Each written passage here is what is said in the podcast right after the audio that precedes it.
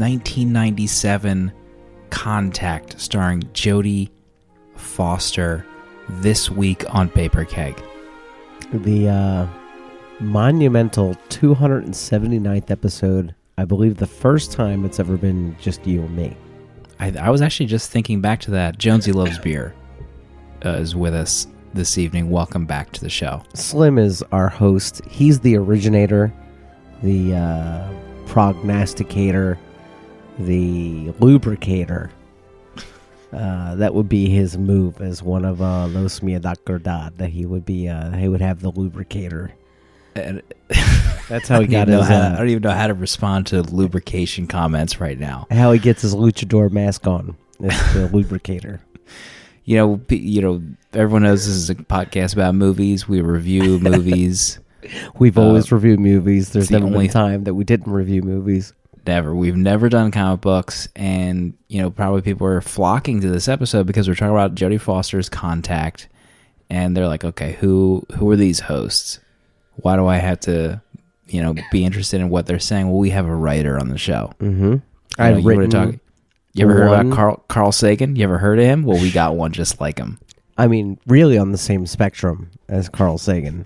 Like if he's a ten, I'm coming in there at like a nine point six. You're coming in as a hot Carl Sagan right now. Yeah, we're gonna mean- drop a hot Carl Sagan. People describe my write, writing as Sagan-esque, Yeah, I, I hear that a lot. Sagantific.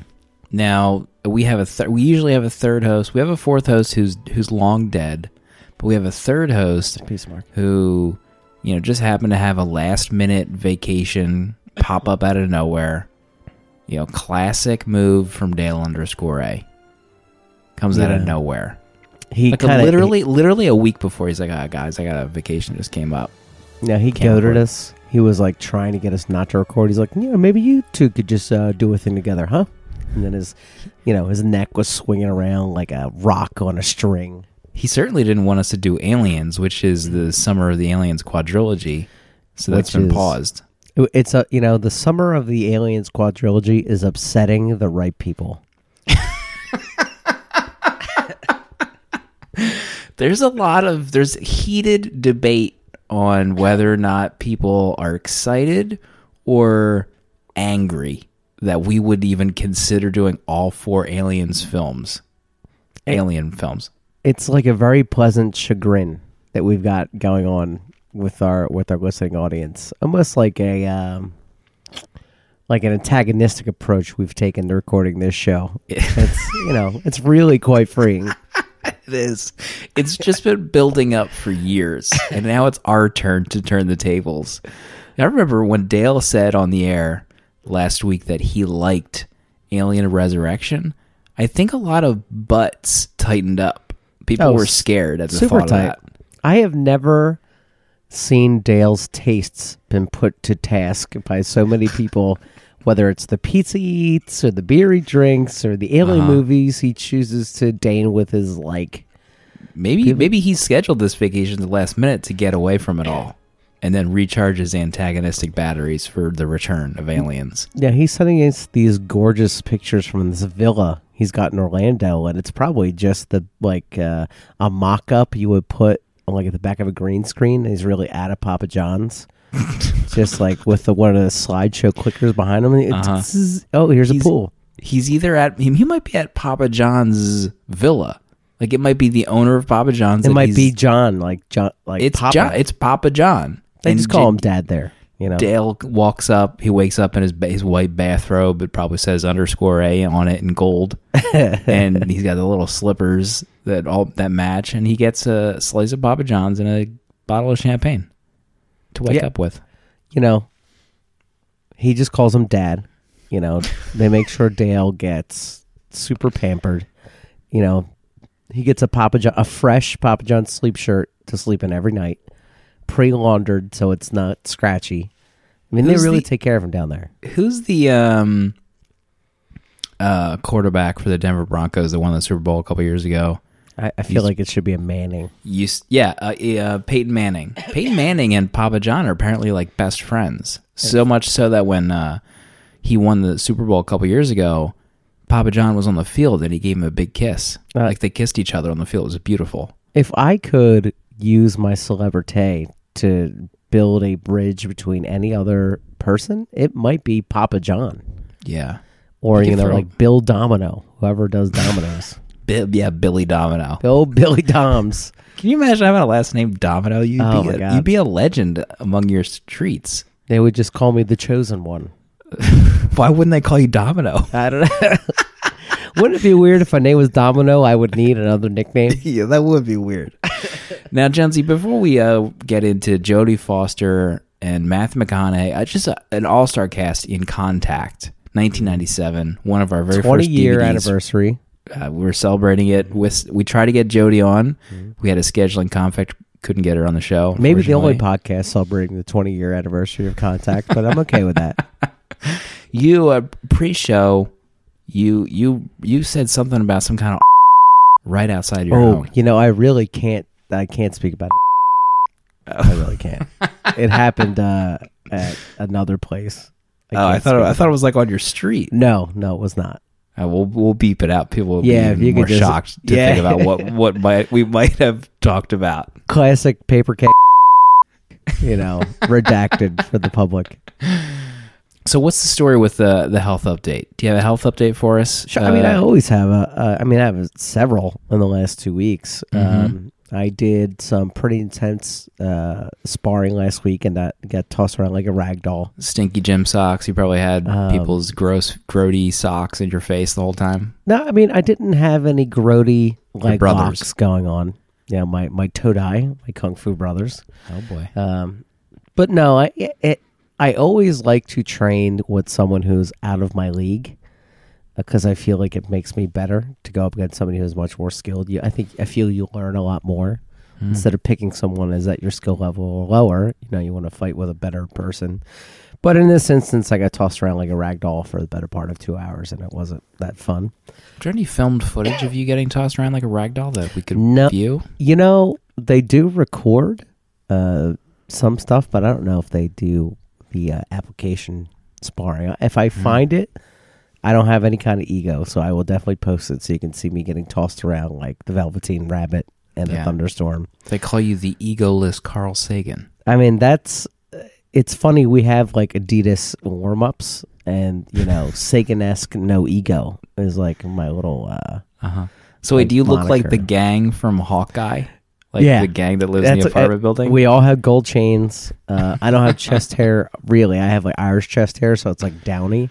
So I have to like curl it up and make sure it comes out of that, pops out of that zipper scenario.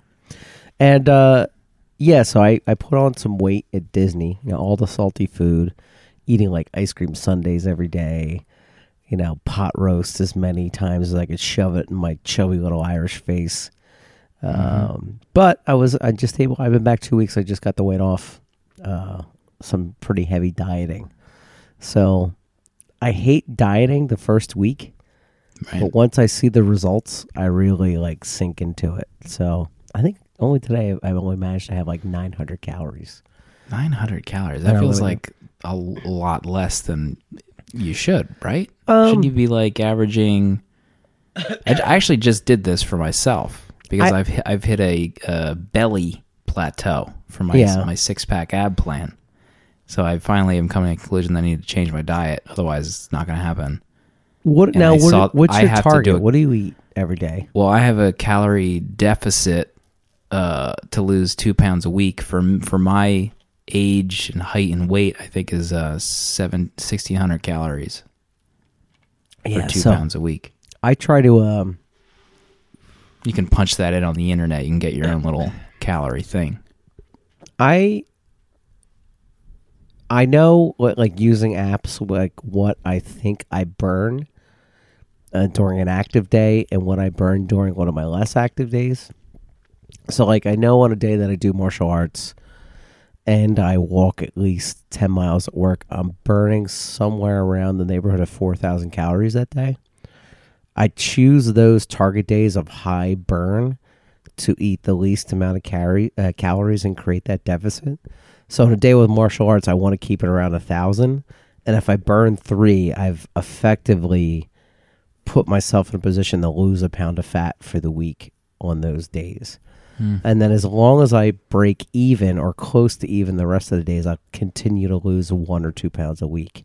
And that's kind of where I want to keep it at.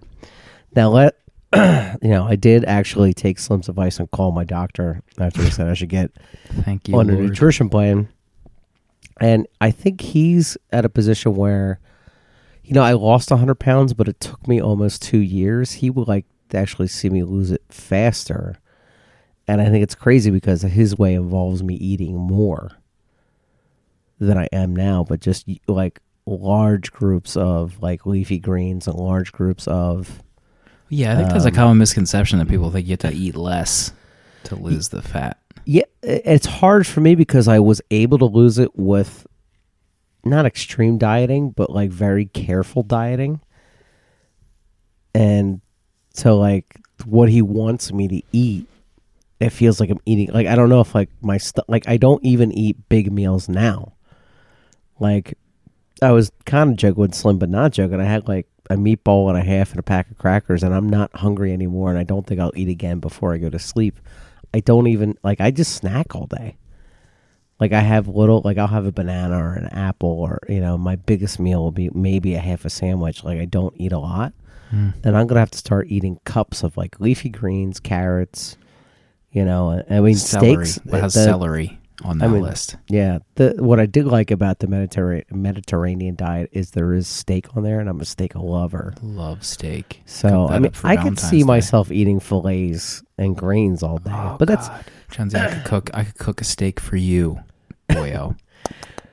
but I don't know.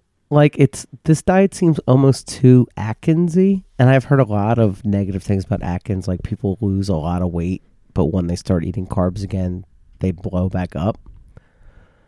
I don't know. It's a lot of things. I mean, to you have to. You know, I think you you can't like just go back to what you were gonna eating before post diet.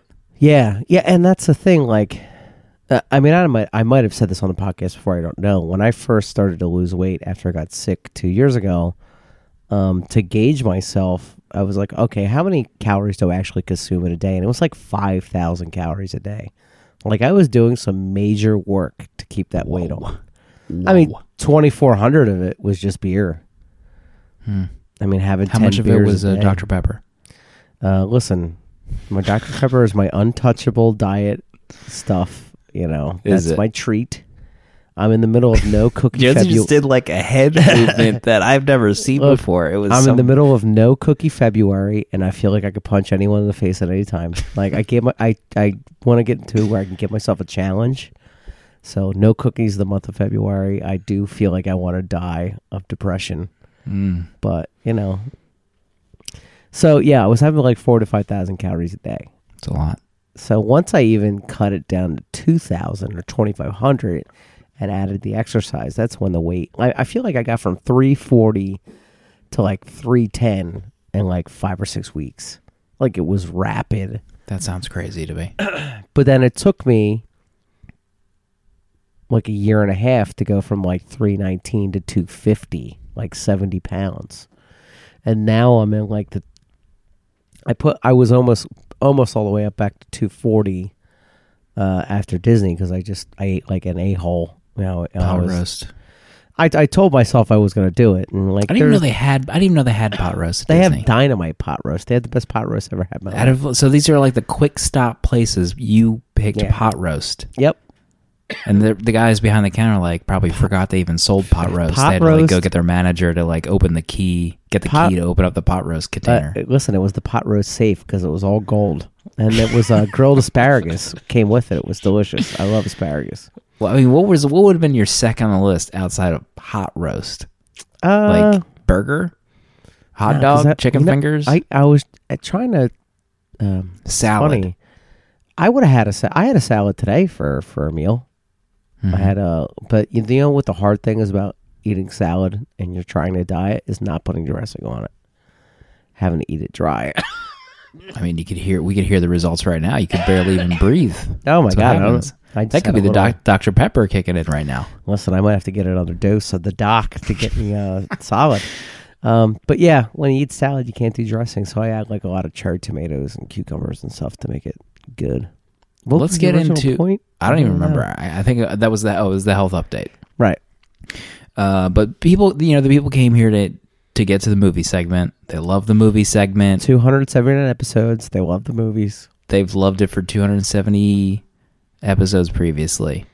Contact.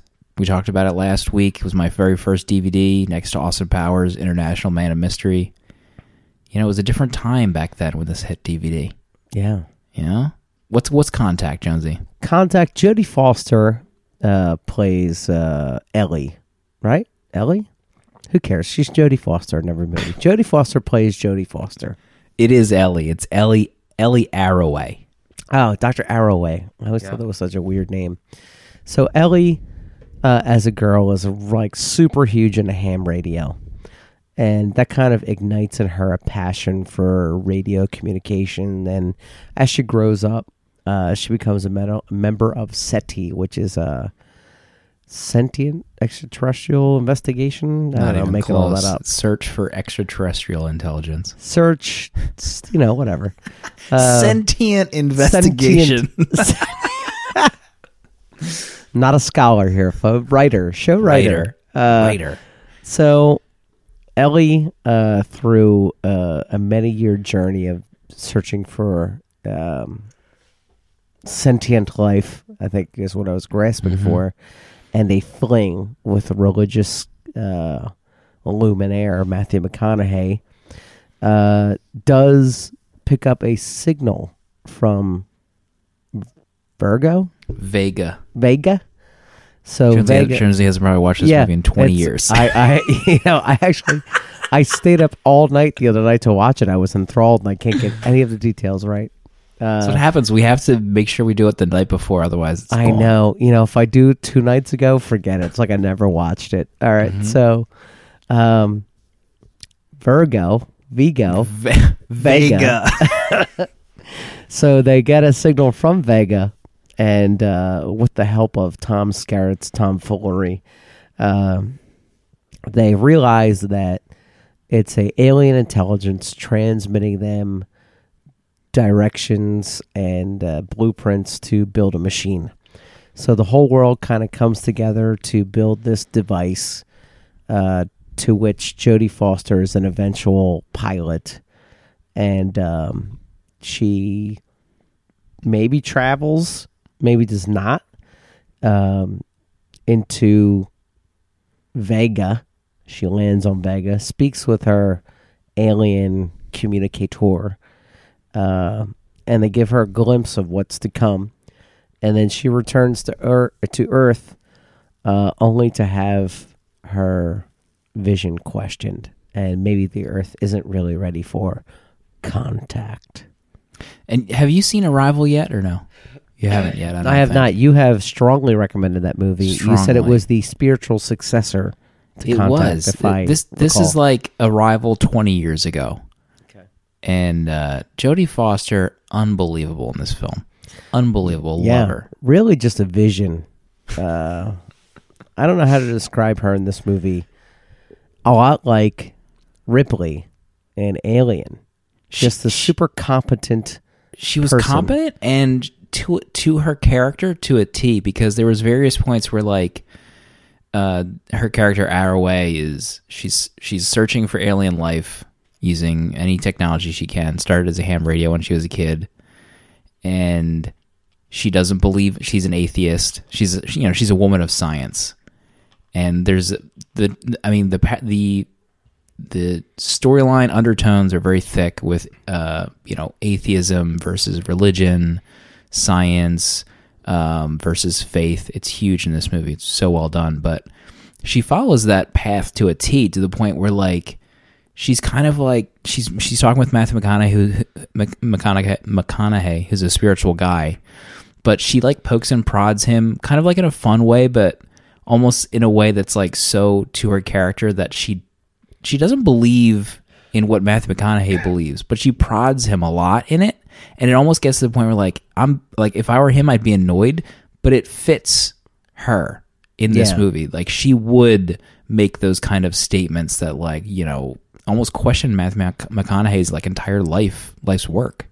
Yeah, but it also like their room. Like I, I for one believe they had almost zero on-screen chemistry but I Mm. did think their characters uh, fit together very well because he, instead of taking that as a as posturing from another person, like he accepted it in like the only way a man of faith really can. Mhm. Like he accepts that point of view, but you know knows that that person is still finding their way, and eventually she does find her own faith, if that's what you want to call it, when she has to give trust to the world that they need to take her account on faith.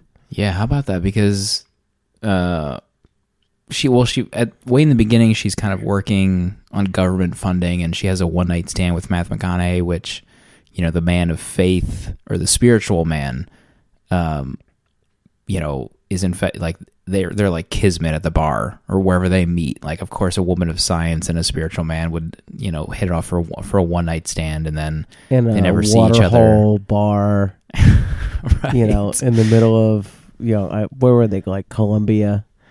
uh, they were in Puerto Rico. That's And then, make it sound so how about good. um, Tom Skerritt plays uh, science advisor to the president. Drumlin is his name, and he's always at odds with Arroway because he thinks she's wasting her time trying to search for alien life. So he wants uh, to monetize science yeah, instead I of mean, he doing, was so he good was in this movie. So good. You know, Tom Skerritt, with the exception of maybe Top Gun, always kind of plays a, a hard A or like a douche. And like, but he's a good actor. You believe so that amazing. he's like, he undercuts her at every turn. So the big moment where you like, when you really know he's a piece of S, Mhm. is there's a briefing uh, right before uh, or right after Bill Clinton addresses the world about uh, uh, the contact with uh, Vega. Huh? Jodie is supposed to be the one that addresses the world, and uh, Because she, she heard the signal first. Right. She it's her project. She heard it. They were going to shut her down completely. So it was one of their last nights of free available time to use um, the I think it's called the very large array.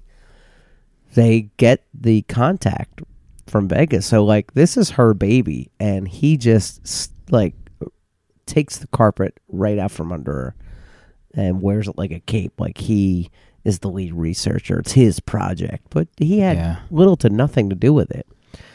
So Yeah, the um, the, like he he was going to shut down the project, and like literally like the night before they were going to leave, she get she hears something, and it's like a faint audio noise that they're able to decipher and decode, eventually into plans to construct what you mentioned earlier, some kind of machine that'll fit one person.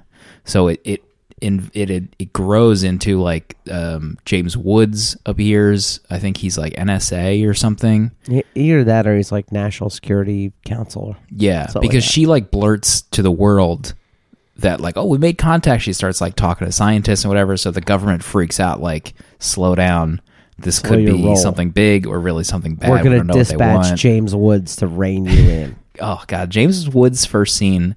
James, James Wood is he's a vision in this movie. James Woods is so amazing as an a hole in this movie. Oh, yeah. Stunning performance from James Woods, and eventually they need to decide who's going to to go on. Uh, um, oh, actually, and you know what? I skipped a part. He does shut down her first foray into listening, and her second foray is only funded by this rich mogul who is a recluse that sees something in Arroway and he funds it. But eventually that doesn't last forever and that's about to get shut down. So they need to determine who's going to go and they, they actually decide that every like the UN is gonna like get all the countries to fund this machine that aliens have given them plans for, which is so bonkers. They don't even know what it's gonna like do yet. billion dollars or something like that. Yeah. In this process, she like meets the president. She's in w- the White House, and Matthew McConaughey, the one night stand from before, is now like an advisor to President Clinton. Yeah, this is like six or seven years after their first meeting. Mm-hmm. And he has gone from a noted author to like a a spiritual advisor to the president. Like he's climbed his rungs on the opposite end of the spectrum. And can I mean, can you even imagine? Like, obviously, this was Carl Sagan's attempt to, you know, what would first contact be like if we ever made contact with aliens? That's like kind of what this movie eventually became, and it gets out, and they they're gonna build it. So like, people go nuts. Like, there's religious fanatics that like meet at the location where they're gonna build it. And these people think that they're going to get saved. They're going to like go meet aliens. It's really wild to see you know like what could be a real real world reaction Yeah. to what this and would be like There's another wrinkle which we failed to mention is uh so I guess the first thing and this is a real fact, I had to look it up post uh, watching the movie. The first broadcast to ever escape the atmosphere was the 1936 Olympics broadcast by Hitler. So that's they the aliens send it back to us laced with this message is like a it's like a wink like hey we heard you. We recognize you as a, a race. And of course the neo-nazi jerk offs take that as the second coming of hitler. So like they kind of marry with these ultra religious groups. So drumlin um really sandbags jodie foster and becomes the one to go in the machine He's how about that how about that the way he sandbags her too because they interviewed Oh. them in front of a council and Yeah. they actually it was she like jodie foster did this great interview it looks Right. like she's going to be the one to go into the the machine and then mcconaughey because he's catching feelings comes Pretty out hardcore. and he's like, "Hold on, let me ask one question. Do you believe in God?" And I mean, like, there's so many interpretations of like why, like they're they're friends now since they met up again. But he asks her this obviously because it'll impact her ability to go because she, er, he knows her answer, and now the council will see right because you know in this present environment she you know she believes in science and that's pretty much her answer drumlin comes up right after her and just lays it on thick that he's a religious man it's like, oh, if we if it's our maker out there, you know, I want to represent, you know, our beliefs. So like there is a uh, so I thought the strangest part of this movie was there's this lingering question that's never addressed. It's like there's a portion of the world that thinks the aliens are like either the Judeo-Christian God or like the higher power described in our religious texts. Really? and that we're going to meet like yeah because oh uh, so you think some of the population think that they're going to meet god? It's not yeah god is as we know it here on Mm-hmm. earth instead of an intelligent race. So i think that's what the angle drumlin was getting at it's like oh if we're going to meet god i'm going to go as one of the faithful not Mm. as someone that doesn't believe in him and i don't know if that tracks or maybe i'm just i kind of read that as drumlin i think they even serve up some statistics that like was it 90 or 70% of the world's population believe in some kind of higher, higher power. power, So he's like- them. Yeah, I mean, uh, he is essentially kind of like a presidential candidate at this point. He's like, Right. you know, we need to show these people our values and our God and what we believe in as as Christians. So everyone ate this up, and he got picked to go on the machine. That's how I read it. I didn't think there was a version that he was saying this could be our God. I thought he was like going to show his Christian values right to Uh, I guess whenever you're they right. meet. Yeah, I guess value system can only as it through a religious lens. I think I guess that makes more sense. And uh, it doesn't go well for Drumlin from there. No, in fact, Drumlin uh, attracts those kind of religious bigots because of his speech, and they sabotage his launch, and the and the device is destroyed. and the world's like, we don't have the money to do it again, and secretly, uh, Hadden. Hadden or Kane from Alien, as we Yeah, what are the call him. A lot of- chances? Hurt and uh, Tom Skerritt in Skerritt. this Yeah, I know. And uh, there's been the whole time a second secret device being built. So Jodie Foster gets chosen by Had- Hadden to go on. She gets dropped in the ball. It's basically like a a a bingo ball uh, dropped into the little uh, cage, And, And keep in mind, no one has any idea what this, this thing is going to do when they going turn it do. on. They just know they built it to spec, and they're going to drop a ball with a human being in it through it, and something's going to happen. They don't know what, but something will happen. So she gets transported through a pipeline of wormholes to Vega. And uh, earlier in the movie, through the ham radio, she uh, she contacts I want to say Tampa, Florida.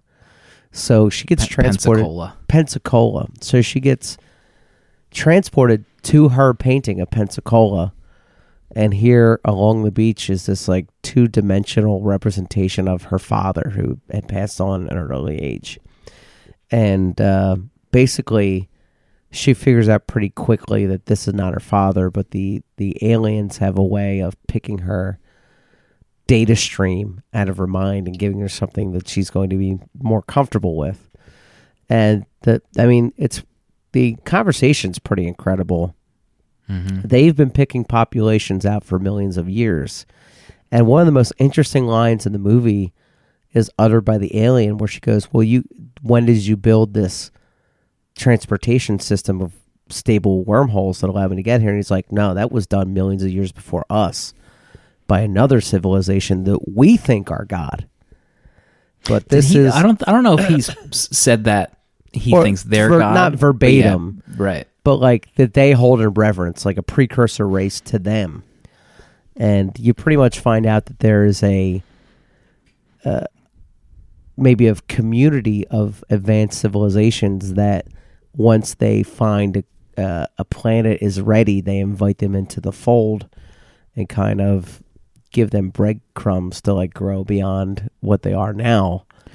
And uh, you know she's ready for more you know everybody has to see this is like that's not the way it's done and they sent her back and the climax of the film is really um there's footage of her in the ball in the bingo ball but no time lapses on earth she just passes right through So And they think like- it. They think it. they think nothing happened. They think it's a hoax perpetrated by Hadden. James Woods gets on his high horse uh, to be like, "This was all a hoax, and you fell for it." And you know, you're a woman of science. Could it be true that you hallucinated all this? And she's like, "Yeah, I guess it could it be true, but I feel it so deeply. Like you have to believe me. You have to take it on faith." So the two principals marry each other at I the mean, end of the movie. Can you oh, just so there's so much to unpack, but like this yeah, even James, James four-hour Wo- podcast. yeah, James Woods even says like the Occam's razor comes up several times in this movie, and he's like, it's more likely that S.R. Hadden scammed us all, the guy who funded this, and this is the most expensive, most elaborate hoax in the history of our planet, and like we all fell for it. And And, we're having they have an agree. inquiry, yeah, and she's like, it's true, that could be true, but he, and he's like, you literally like, she's like, you have to take, you have to literally trust me, you have to take this on faith, which is something she's never thought of before in her existence as a science, a woman of science. And I thought the actual, like the wormhole stuff, I thought that was it was still holds up, like the travel. Oh, yeah. when she's going through the wormhole, everything's beautiful. The way they they drew and painted what you know that solar system looks like, Vega, and um, when she gets to the beach and then her father appears, like I almost lost it when I I'm still watching this movie, and she figures it out, like you said, pretty quick. Like okay, I'm not here, you're not my dad, and uh, but the the way the fa- the actor who plays the father was able David to Morse. deliver some of the lines about you know You're an interesting species. An interesting mix. You're capable of such beautiful dreams. And such horrible nightmares. You feel so lost. So cut off. So alone. Only you're not. See, in all our searching, the only thing we've found that makes the emptiness bearable is each other. he says like this is kind of like an invitation for humanity to join their kind of like spacefaring nation or like you know we're inviting you to do some crazy things with us and like but this is just the first step so slow down like we're gonna send you back home and it's been going on for uh, I think he says millions of years. Like we've Mhm. been collecting civilizations for millions of years. and god just the the ending of this movie about how it like there's no evidence but we'll get to that in a second but she drops through every, and like the people on she, she wakes up uh, the, the in the circle she's like what day is it and the guy who's running like command center is like what did you say what Yeah. day is it like you just fell through in the course of one second nothing has yeah, there's been no time elapsed. So of course the tickle, the stinger at the end of the movie is, you know, they've tried to discredit her, and uh, one of the White House aides gets uh, James Woods on the video phone, the the precursor to FaceTime, and. Uh, and he's like, "Congratulations, you're going to use this to be a senator or whatever." So, you know, what's interesting is that she had a headset on the entire time and had 18 hours of recorded static instead of the one second.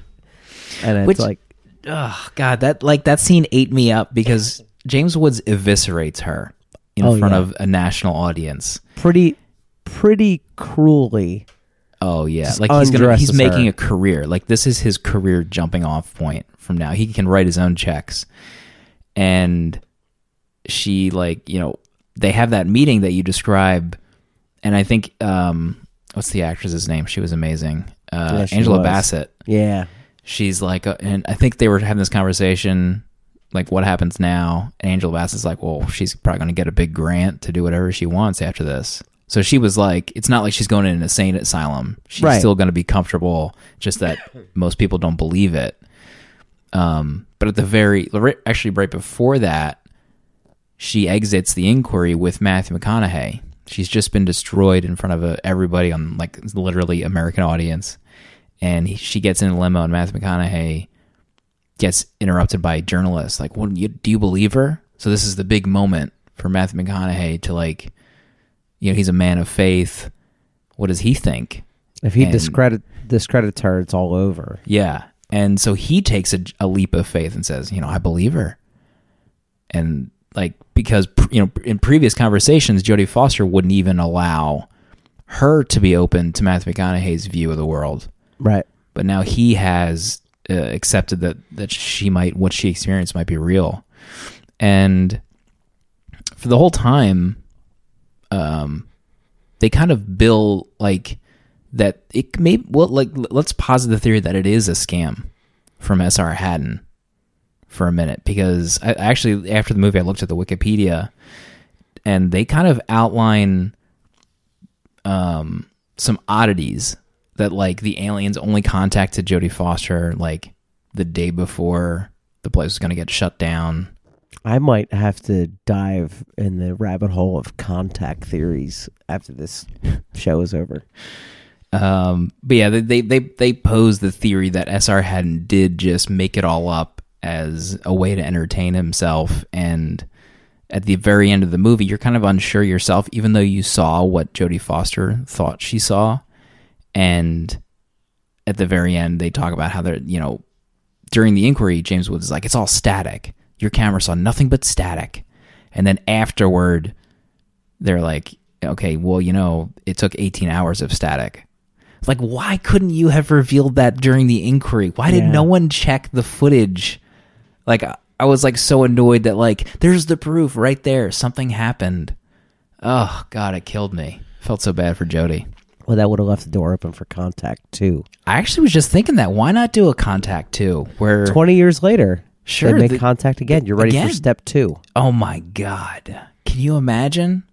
Robert Zemeckis directs Contact 2. Contacted. Contact two, they send a you know emissary to Earth. You know, maybe that's the contact. I mean, maybe they maybe they ask for a fleet of humans. You know, bring bring your best and brightest.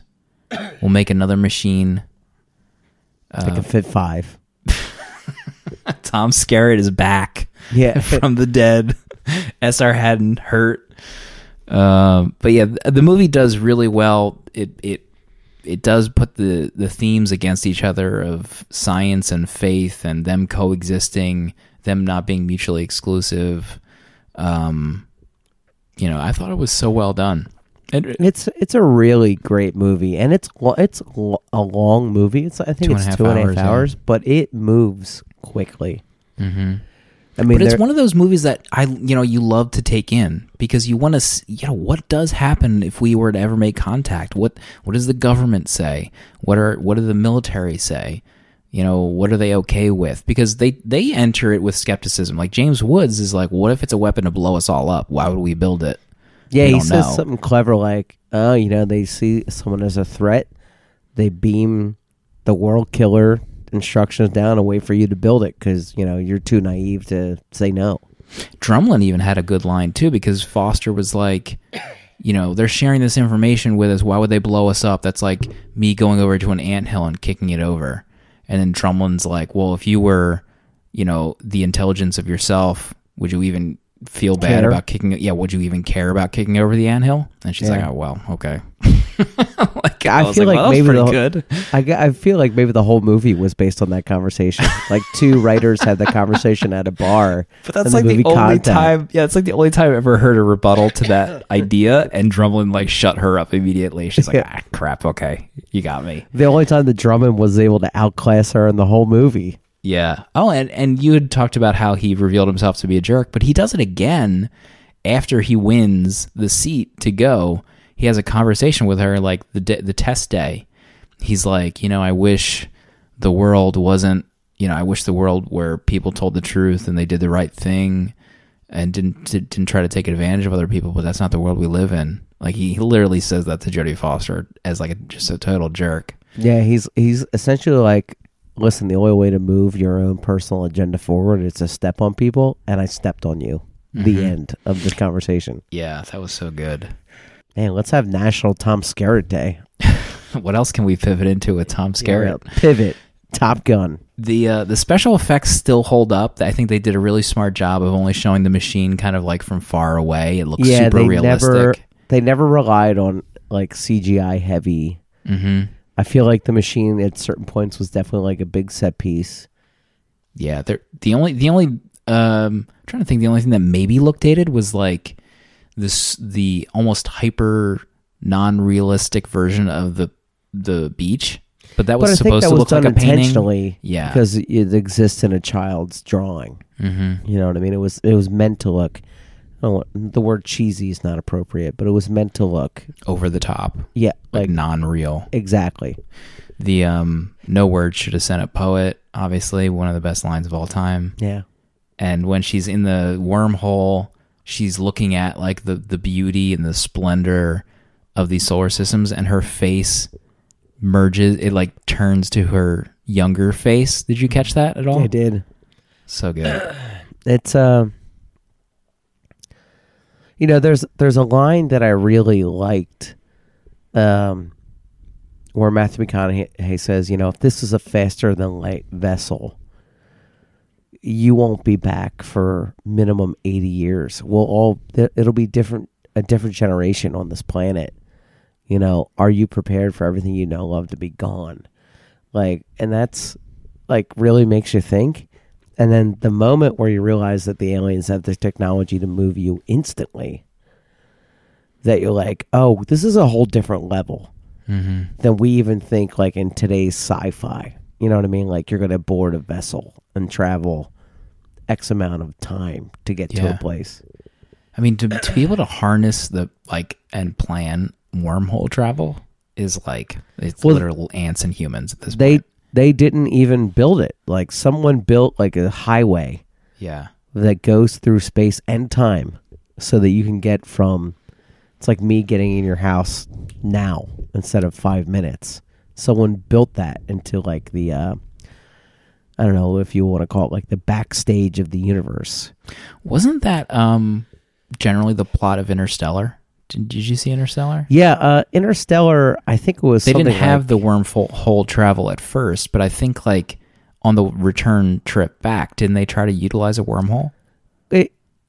Yes, I and I don't recall the because Interstellar was a is a fantastic movie. Also, also with Matthew McConaughey. Yeah, pivot. Um, the last half didn't land for me, honestly. Of Interstellar, it got a little too wild with the bookcase stuff. well, the Matt Damon stuff I could have lived without. I feel like that whole Matt Damon stuff could have got cut out.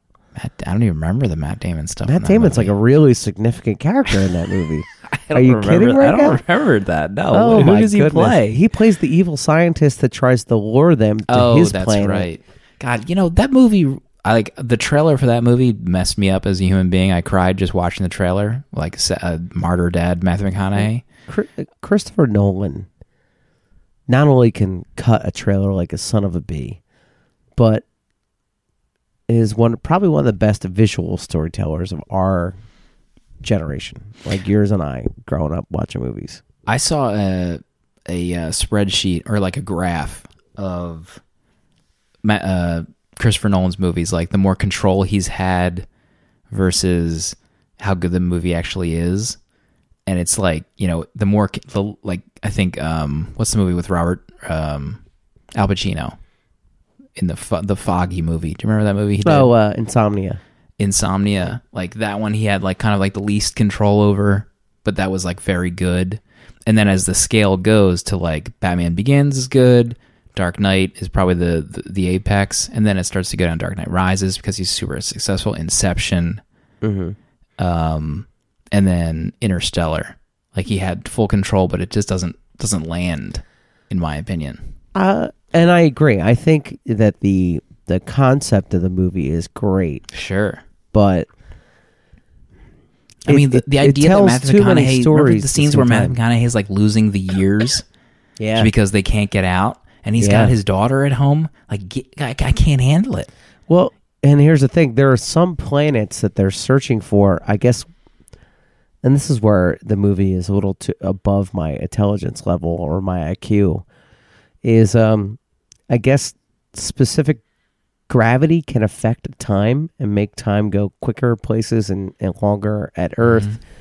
So they make like one small mistake and a person falls out of the spaceship, and every second it takes to get them back in, years are just rolling by on Earth. God. And you're like, this is heartbreaking to watch. I Like, I'm. I feel like there's a weight on my chest just thinking about those scenes again, just because. Oh, God. Yeah. It just depresses me.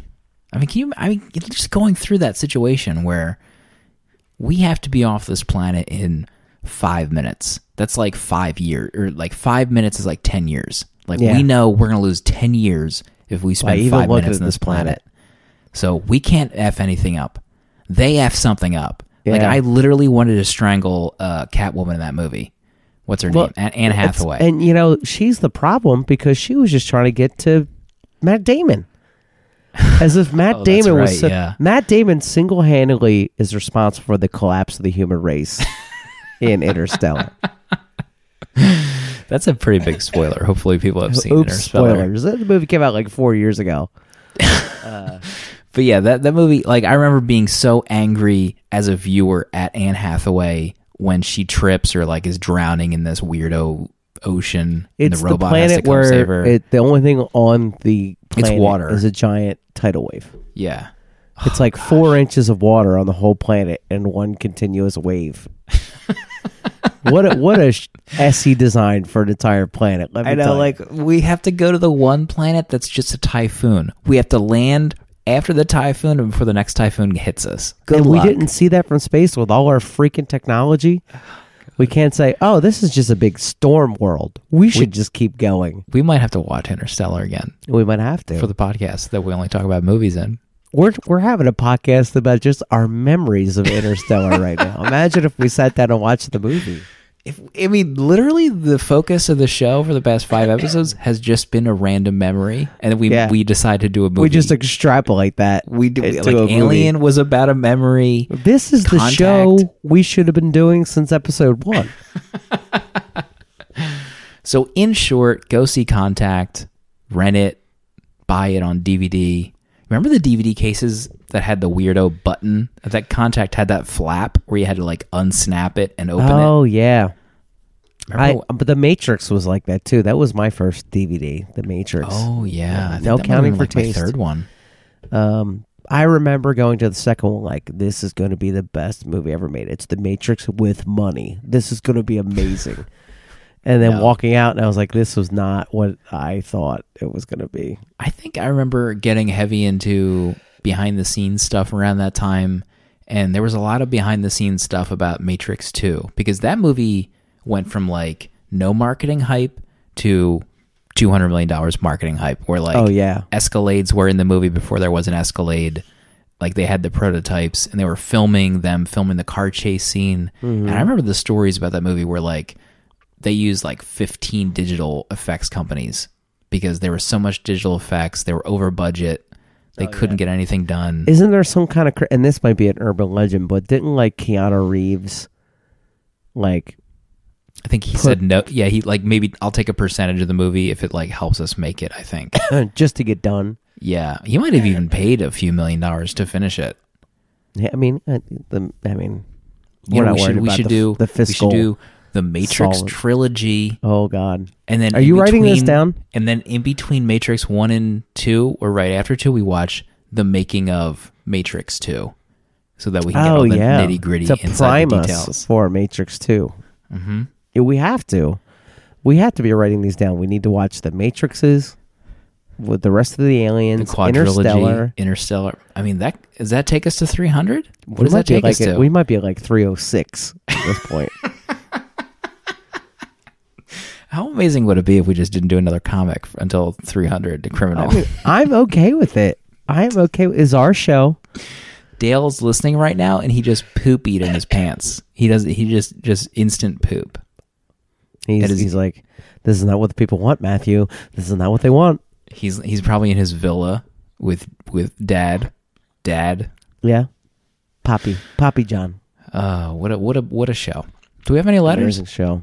I I think we do. Uh, you know, Dale would usually keep us on task here. We got your letters. I'm gonna open them up. Farrington's gonna read them to you. But uh, you know, Dale's not here to rein us in. We're at the four-hour mark. It feels like. Uh, our first letter from just an amazing friend to the show over the years. Uh, I love him. I follow him on all social media except for Facebook, which I don't have. it's probably the wrong thing for me to read this, considering it's a long letter and I can't talk as it is. But our friend Charles Forsman writes in. Oh, Chuck Forsman, new says- book slasher coming from from Floating World Comics. Have, have you been following his Instagram? Because the I love his pages Instagram. look amazing. Love it. Sometimes I occasionally catch him on Instagram live. Oh Yeah. yeah, I think you only get I, I I have notifications on for s- a scant few people, but I think you can only really catch someone on Instagram live if you have your notifications on. Yeah, I don't For, think like, I when have that person notifications posts. for Instagram. Sure. His letter. Hello. Sorry I haven't written in a while. I've been too busy crying to my pillow and clutching my paper cake shirt, trying to get a whiff of your scent. But I'm feeling better now. I like that you seem to have decided to change the format of the show to watching Ridley Scott movies. That's something I can always get behind. I know that book club suggestions are the last thing you guys want, but I'm going to give you some anyway. I was thinking that you guys are probably sick of reading the usual stuff, so I thought a few books that might be outside your usual purview that I would love to hear you talk about. They are old faves of mine, and I think they would be refreshing for the comic reader who are sick of the usual formulas. Also, they're fairly quick reads. Even if you don't do them for the show, maybe put them on your personal list, and maybe this letter will get some other listeners to check them out. So, how can I say no, Chuck, when you put it that way? Uh, first book, Isaac the Pirate, Volume 1, To Exotic Lands. This is a French comic by Christopher Blain, uh, Christophe Blain, excuse me. Beautiful, brushy cartooning about a painter in the 18th century who is broke and lovesick. He takes a job on a ship that turns out to be a pirate ship. This is a funny, charming book that is a joy to read.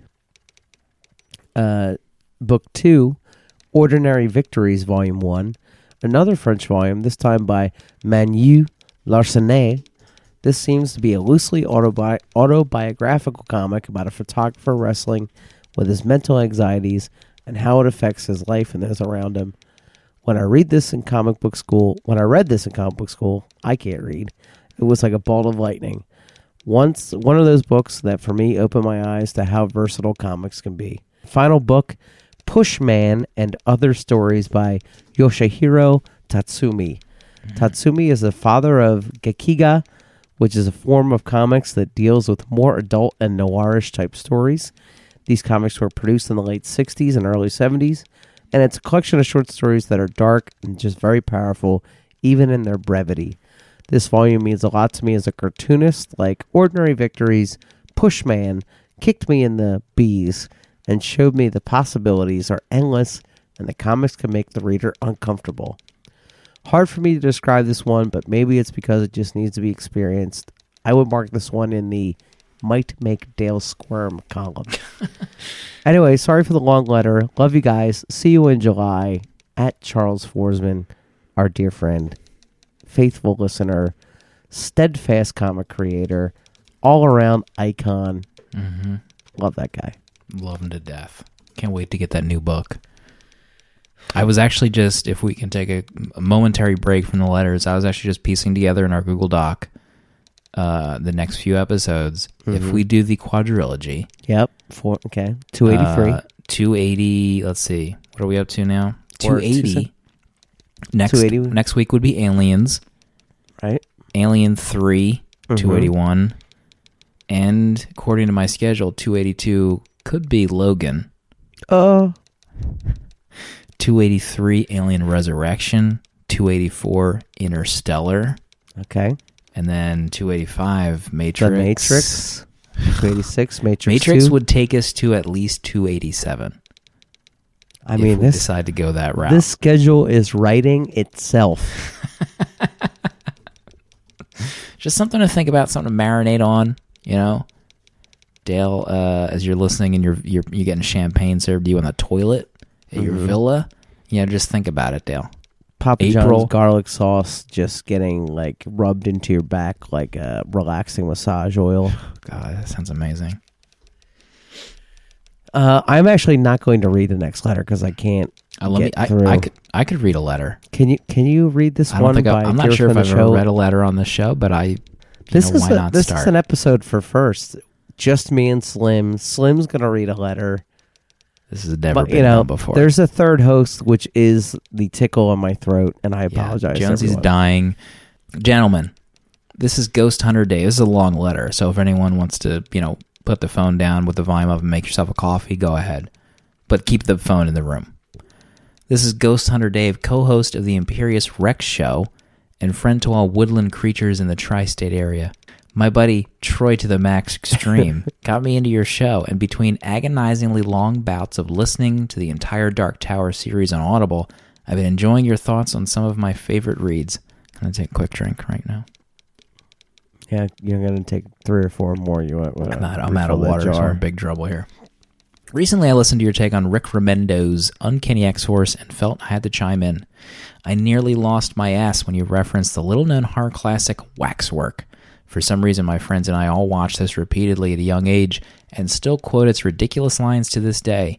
Quote, Would you like a closer look? I think Dale might have been the one to pull out the waxwork.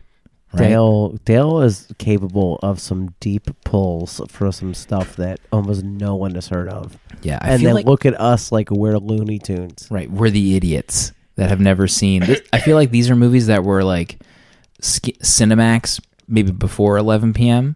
Right. Like this this was like the you know they play these movies. Uh, number two, as a long life lifelong Archangel fan, my youngest is named Warren. This run is bar none the best take on the character. A founding X Men member with so much potential, yet no writer ever seemed to know what to do with him. Turning him into the next apocalypse, a stroke of genius. And his send off of Psylocke was one of the most heart wrenching moments in comics, bringing to mind the final sequence of Spike Lee's 25th hour. Beautiful storytelling. I think still the best Psylocke comic ever, Yeah. honestly. Hands down.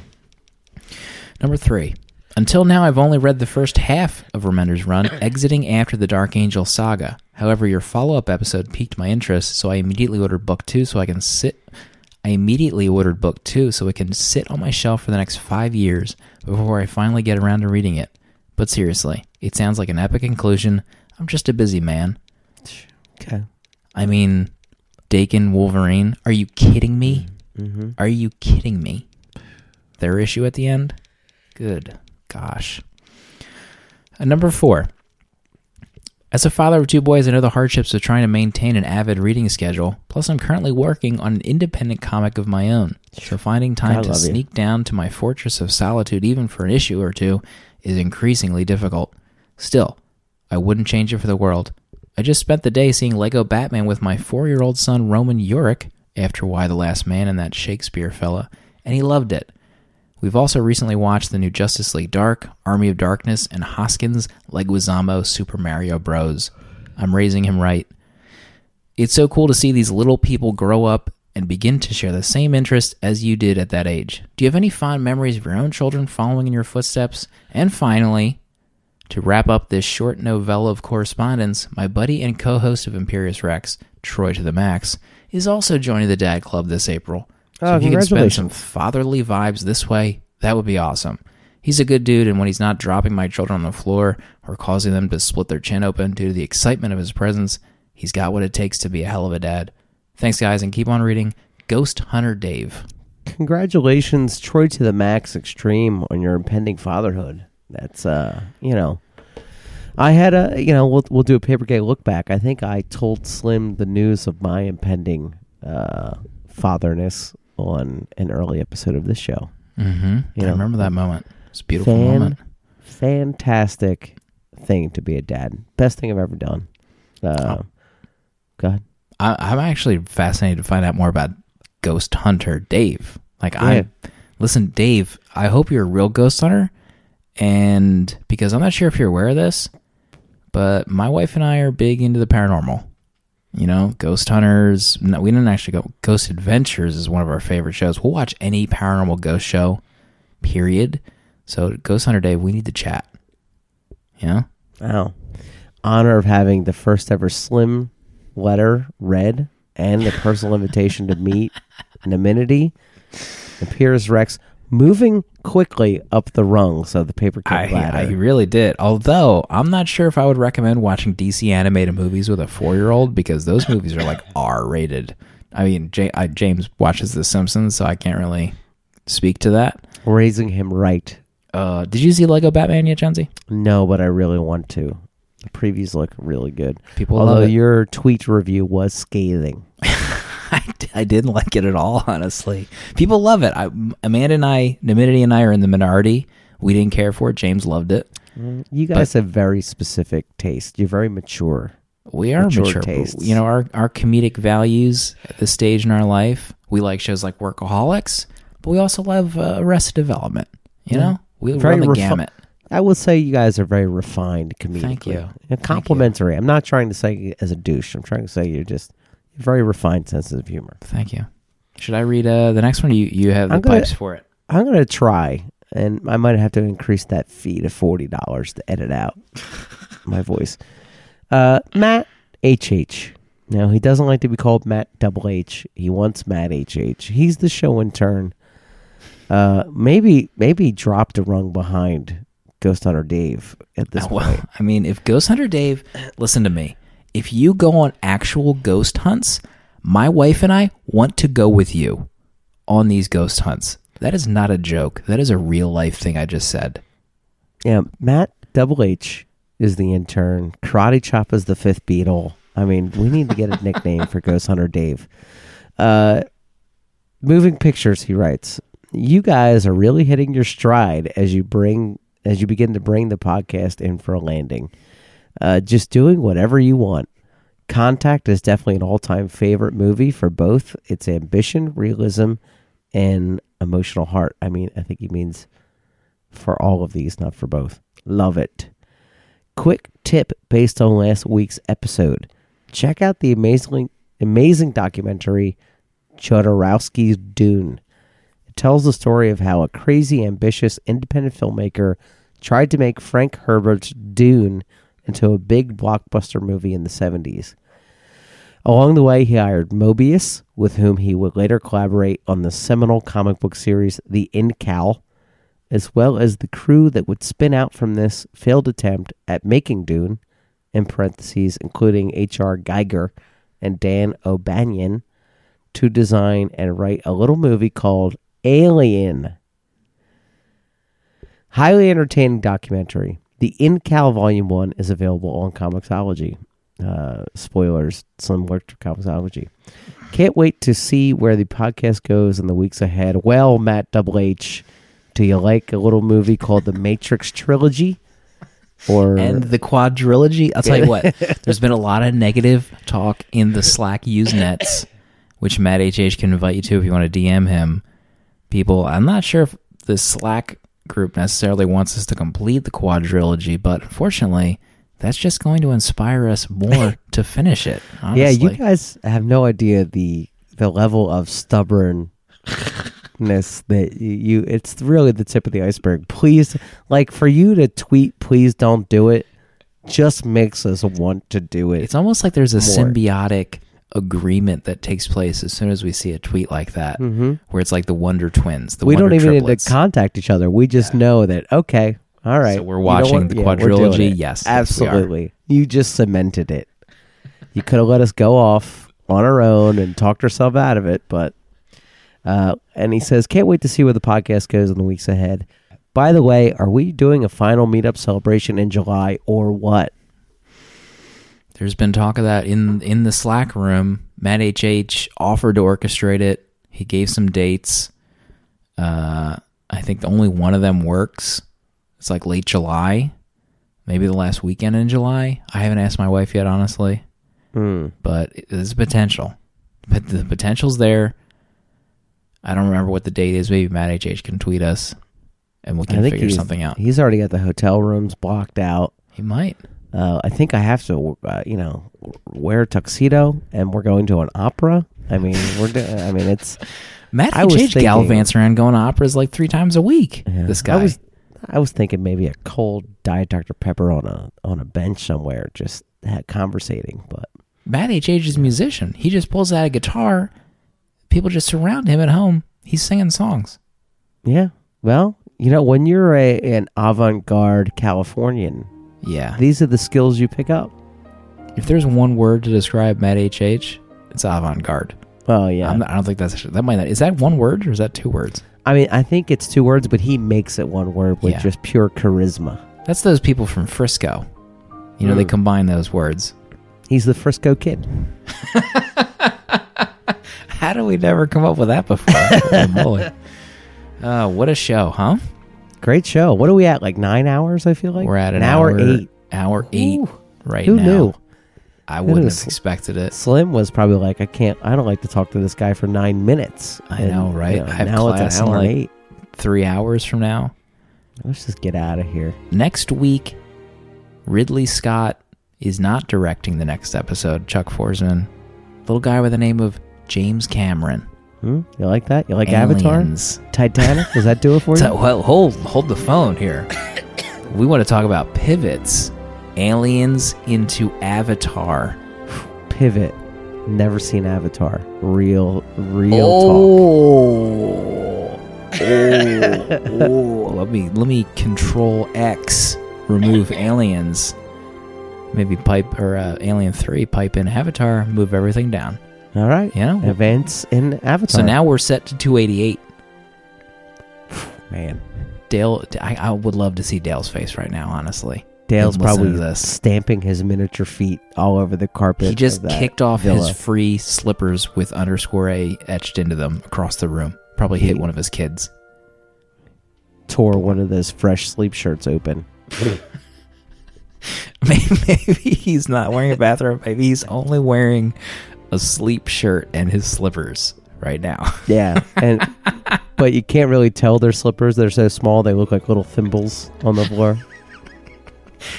Dale, when Dale walks across the room, it looks like a deer's legs. It's like, uh, what was the character from the podcast we listened to? Uh, Was it ta- was it tap foot? Uh, split foot. Split foot. Uh, just imagine two the hind legs of a deer walking across the room. That's what Dale's legs look like. We'll see everybody next week.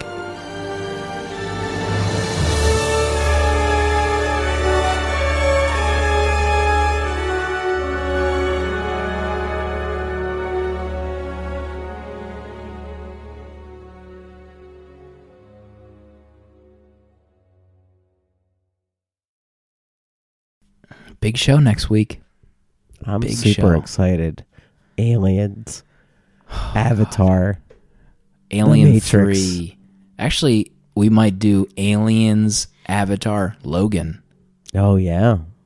Hmm. God.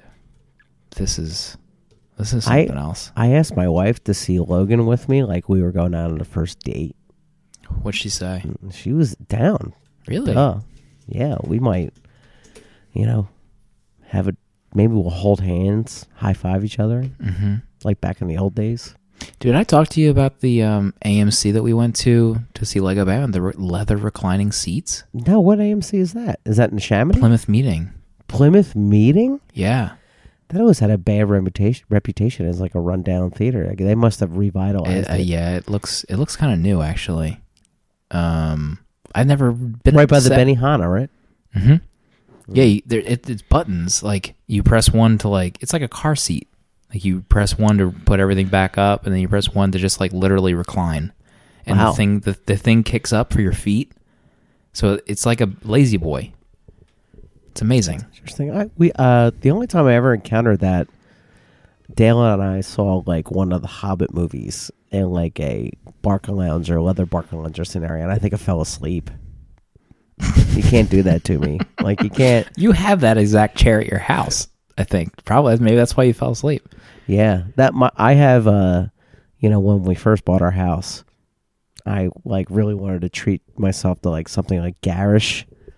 like there's no need for it, but I want to own it, and I have a heated recliner that is powered and it has lumbar massaging and upper back massaging. So like you can go full, you know, shiatsu in You this must thing. you must think the La-Z-Boys that I have in my house are just s.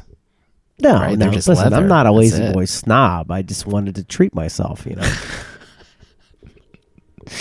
Actually, no. You thought you slept on my couch anyway, which I think is one of the most couch. uncomfortable couches ever, and you were out in two seconds. Listen, little known fact about me, which it turns out is not little known at all.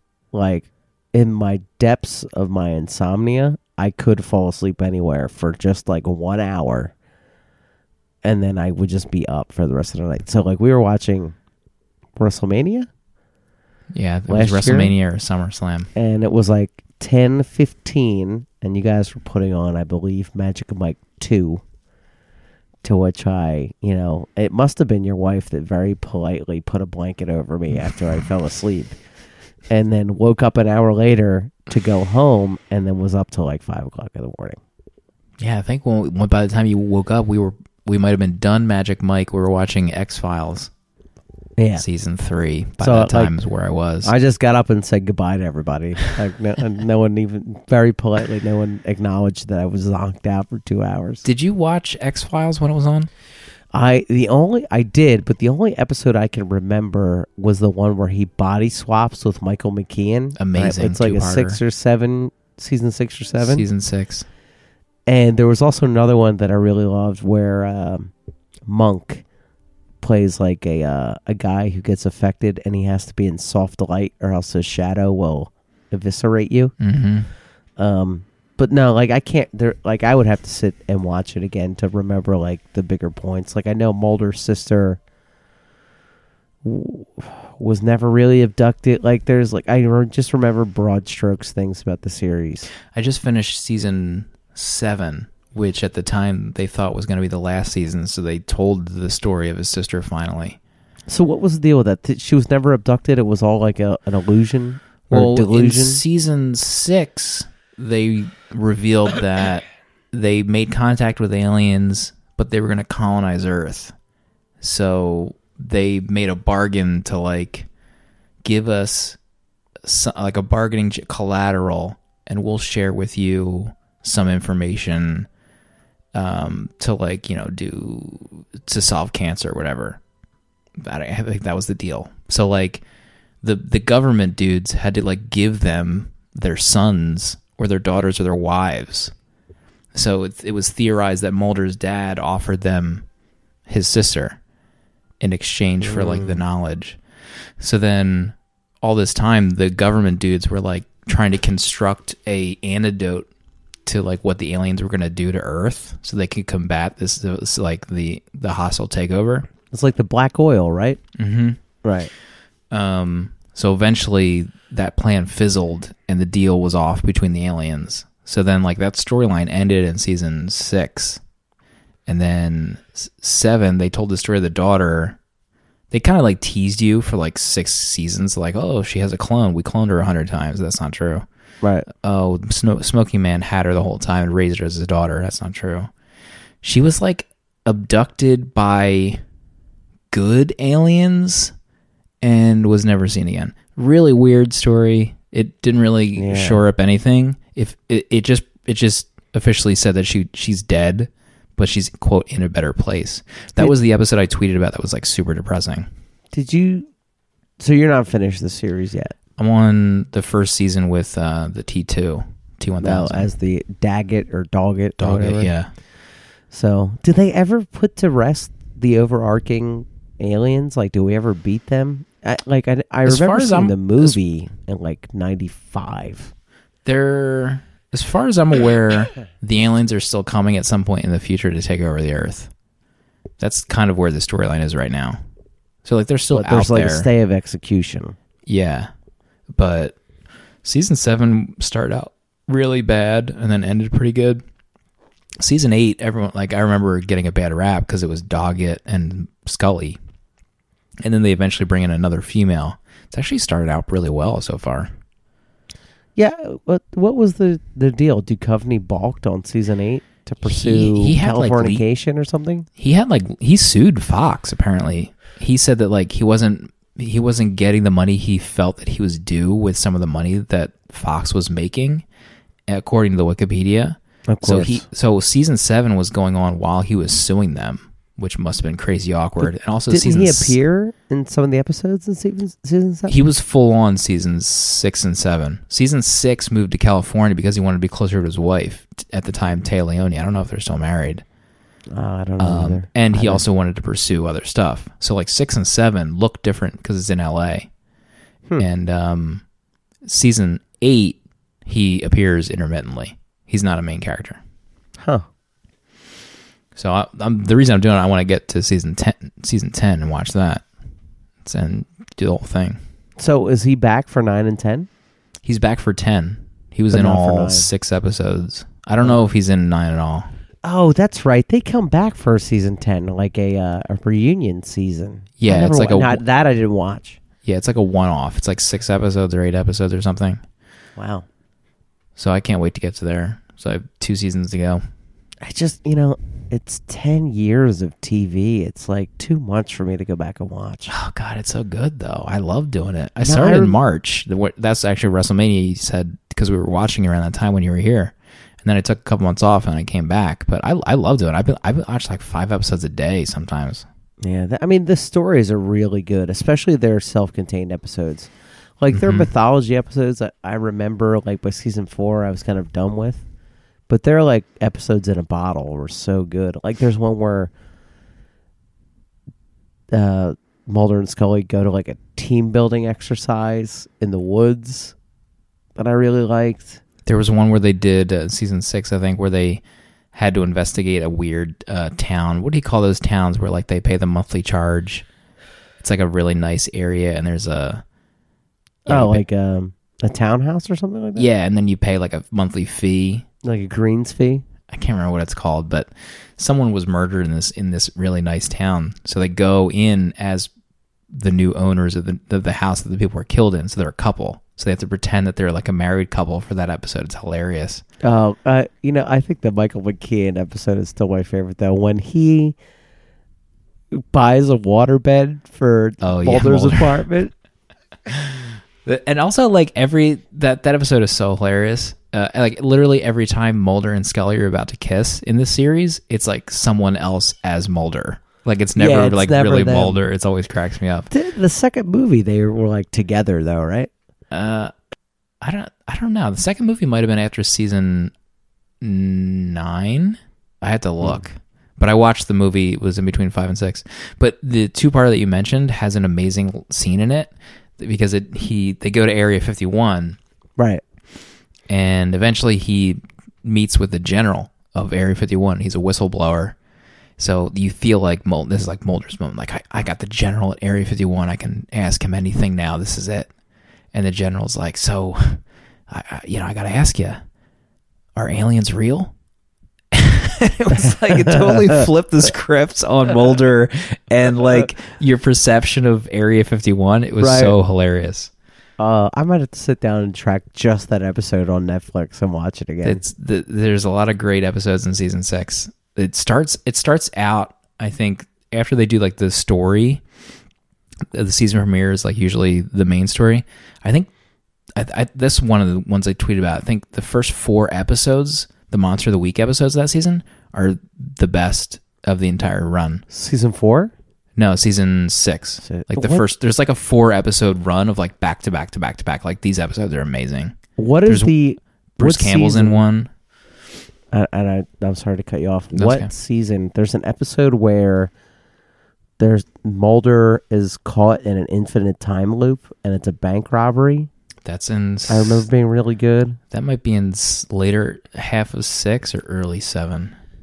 I'm trying to find like. tweet. So what you're saying is just watch X Files season six. Yeah, I mean that's that's you wouldn't you wouldn't be wrong to do that honestly, and you wouldn't really be like out of the loop so much because they still kind of like fill you in. I'm trying to find the tweet of uh got a Game of Thrones tweet. I guess I was watching Game of Thrones last year. Oh, So- uh, season six episodes two through seven are the best of the whole series. Drive, oh, Drive is the one with um, Breaking Bad, the star, the star of the break of Breaking Bad oh, Bad. um, What's his name? uh, no. Now I sound like a big D because I can't remember his name. Um, it's um I'm googling Bryan Breaking Bad. Cranston. Bryan Cranston has something wrong with his ear, and he drives because he it doesn't hurt his ear when he's like driving really fast. So the whole episode is like he kidnaps Mulder and makes him drive, and Mulder has like the driest wit out of any episode. He's hilarious. drive triangle, which is when Mulder goes to the Bermuda Triangle and gets taken back in time on a ship from World War II with Nazis and um scientists. Amazing. Uh, Dreamland. I'm trying to remember what episode of that. How the Ghost Stole Christmas is when Mulder takes Scully to a haunted house on Christmas Eve, and they get like locked in, and some weird stuff happens. Terms of Endearment is with Bruce Campbell, and Bruce Campbell is like the devil trying to impregnate these women. Mm-hmm. And amazing episode. Oh, Dreamland is the the two parter you talked about. Right. Go watch Where's those the episodes. um? Where's the episode where they uh? Uh, the masquerade as loop? the husband and wife. Oh, um, X Files. Husband and wife. Yeah, I gotta find out Uh, that's where the the, loop one- is. That episode was great. Arcadia. Uh, oh, that was season six too, episode fifteen. It's called Arcadia. Uh, Fox promoted the episode with the tagline "Mulder and Scully are married," Oh, how great!